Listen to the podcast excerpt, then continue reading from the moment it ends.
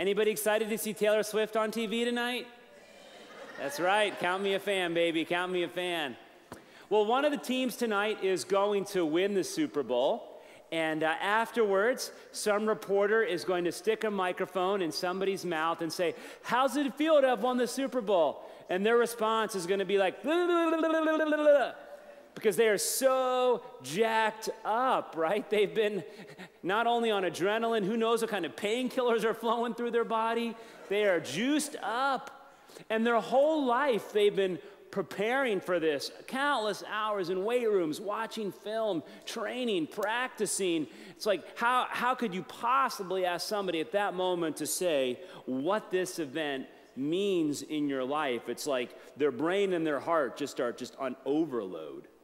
Well, Peter, James, and John today get a Super Bowl experience uh, with Jesus where they go up this mountaintop.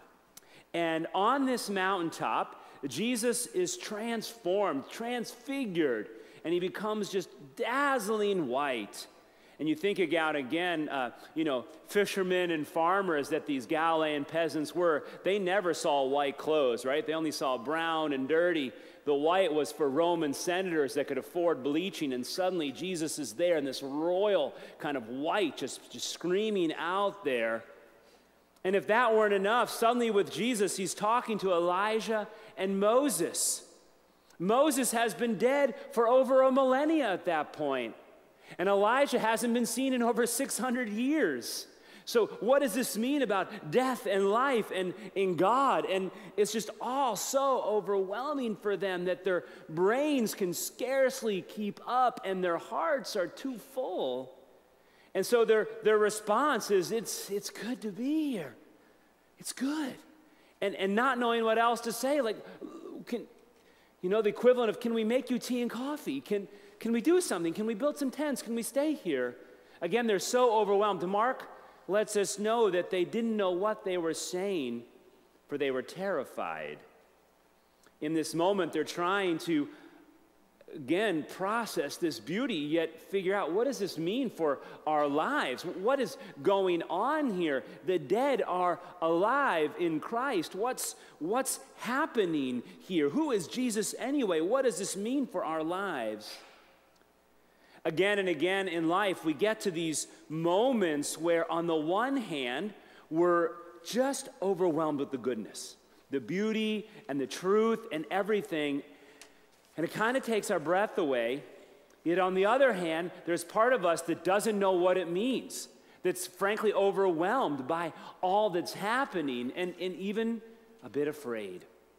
I think about all the milestones that, that children go through for parents. You know, the, the first time a child can walk on their own, the parents have this moment of joy my child can walk.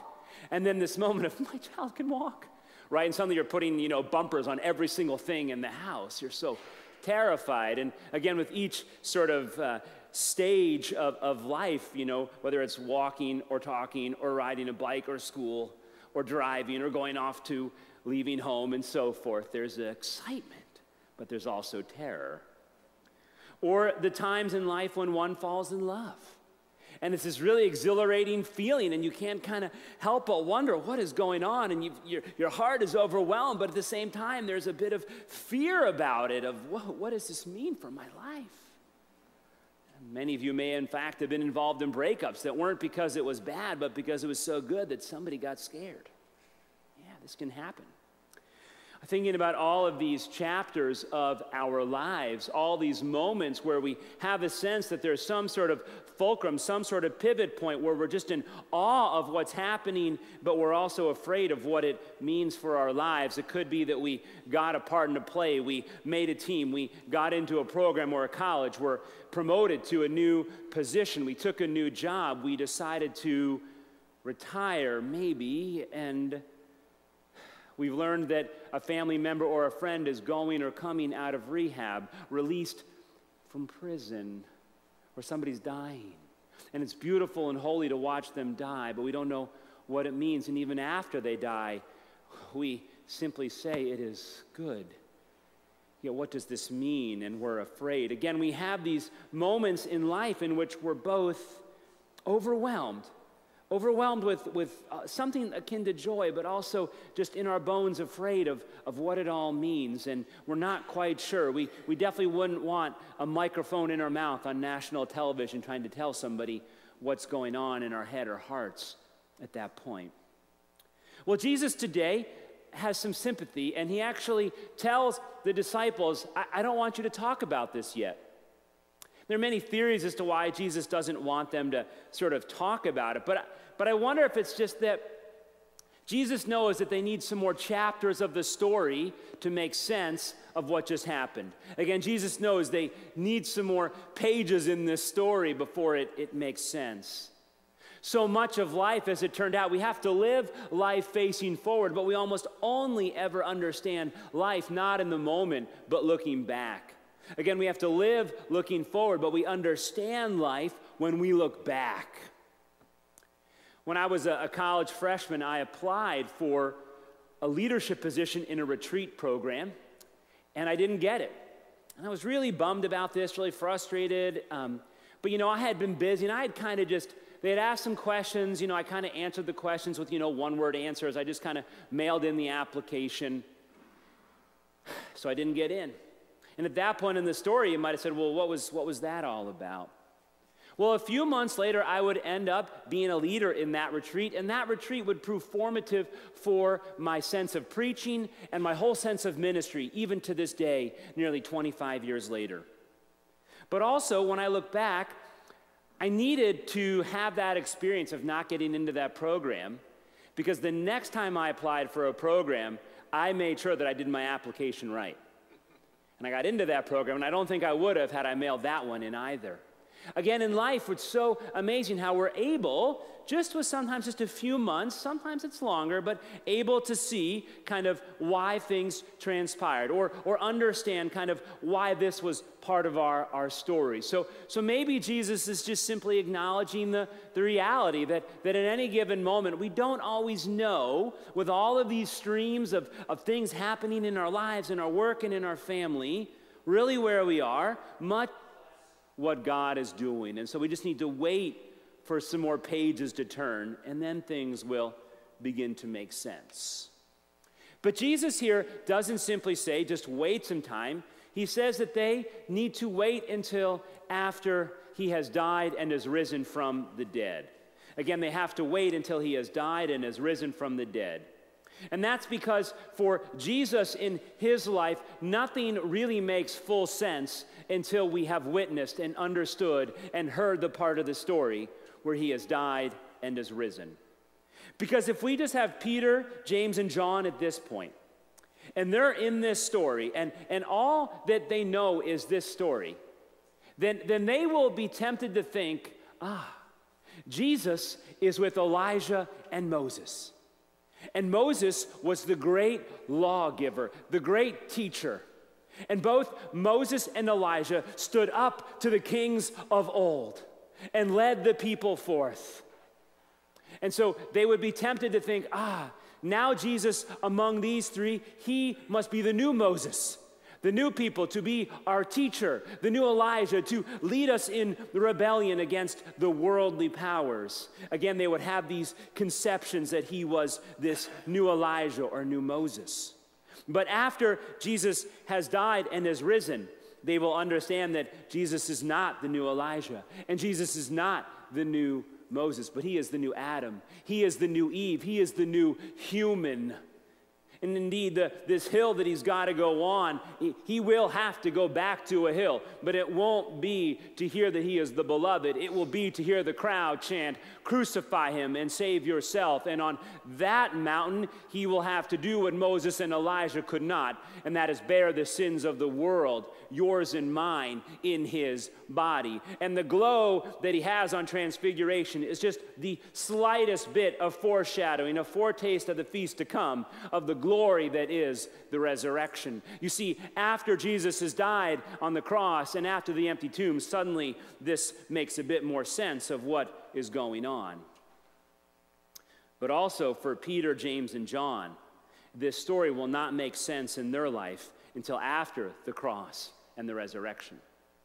Peter, James, and John have a unique sort of privilege And that is that all three of them say something really dumb to Jesus in chapters 8, 9, and 10. Right? They, they do it. And each one of them basically asks or says something that means that they think this whole thing with Jesus is about them becoming glorious and having honor. James and John, can we sit at your right and your left? Peter, you don't want to go to the cross. That's not what you need to do. Again, they're hoping for their own glory and honor. And if we just had this event, they would think that now they were the special disciples, the one who had seen Jesus glowing.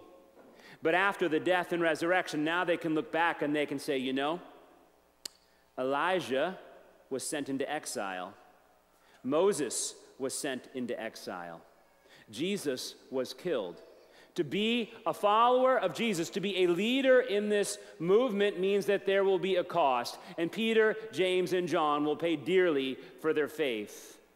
Again, it will only be in light of the story of Jesus' death and resurrection that this event in their life will make sense. And I'd like to offer that in your life as you likely this day are facing something or are going through something where you're not quite sure what it means. You've had some event, I'm, I'm, I'm, sure you all have it, where there's something going on, where there's something beautiful, something overwhelming, but also causing you to be a bit afraid. Again, we all have these in our lives.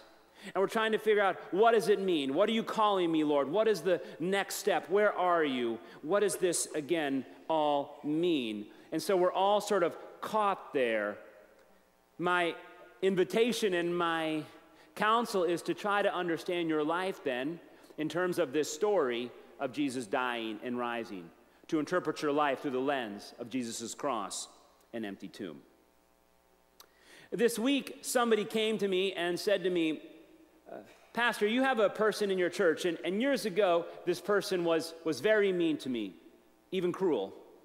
And, and, I, and I struggle today to sort of see them in a positive light almost insinuating that I should not see them in a positive light.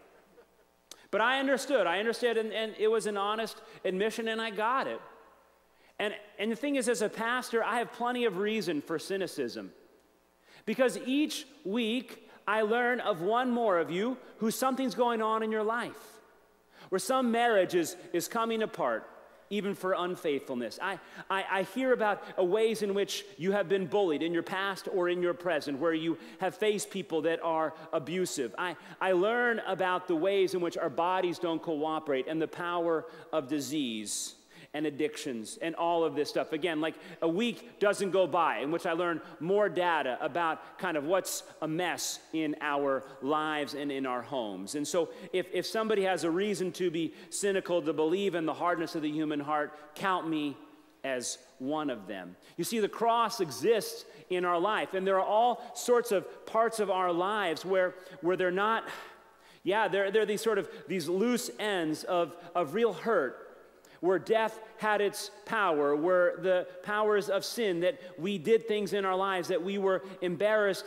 and ashamed of, and we don't see what the purpose was in them. We've been hurt by others, or we've seen the way in which prejudice or injustice kind of corrupt a broader society, blocking people from what God has called them to do. Again, we, we witness this, and so, yes, count me among those who, who know the cross, who, who have a reason, could have a reason to be cynical. But then I said to this person, So I get it. I get it that, that people are, are hard of heart. I've, I've seen this again and again. But I, but I, also, I also see that, that there's this, this mercy that's alive in this world. And then I've seen people who are, who are somehow touched, and, or, or even through the, the challenges, that something cracks them open and they become more humble and more caring and more patient. And so I've, I've seen mercy that just interrupts our lives. I've seen this story of death and resurrection. I've seen where parts of our story are redeemed, where God brings love out of hurt and out of even death.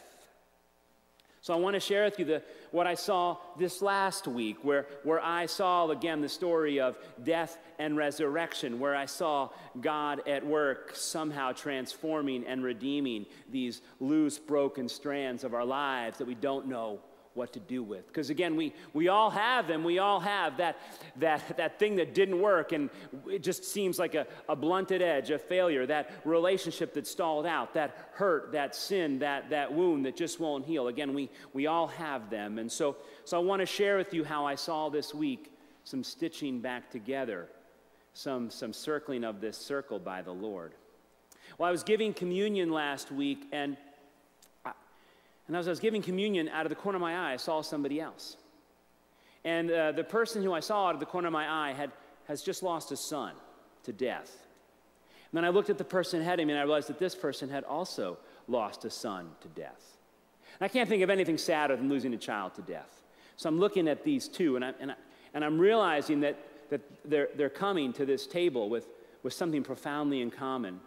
And then I'm thinking too of this eternal circle of communion, and, and my mind is starting to be kind of overwhelmed by, by sort of the beauty of it all. But after church, I, I introduced them to each other. And I said, You know, you, you both have lost a son. And in that moment, sure, there were probably words that were something along the lines of, Hey, this is really bad, but you'll get through it. But it was just this acknowledgement that two people suddenly had this pain and they weren't alone.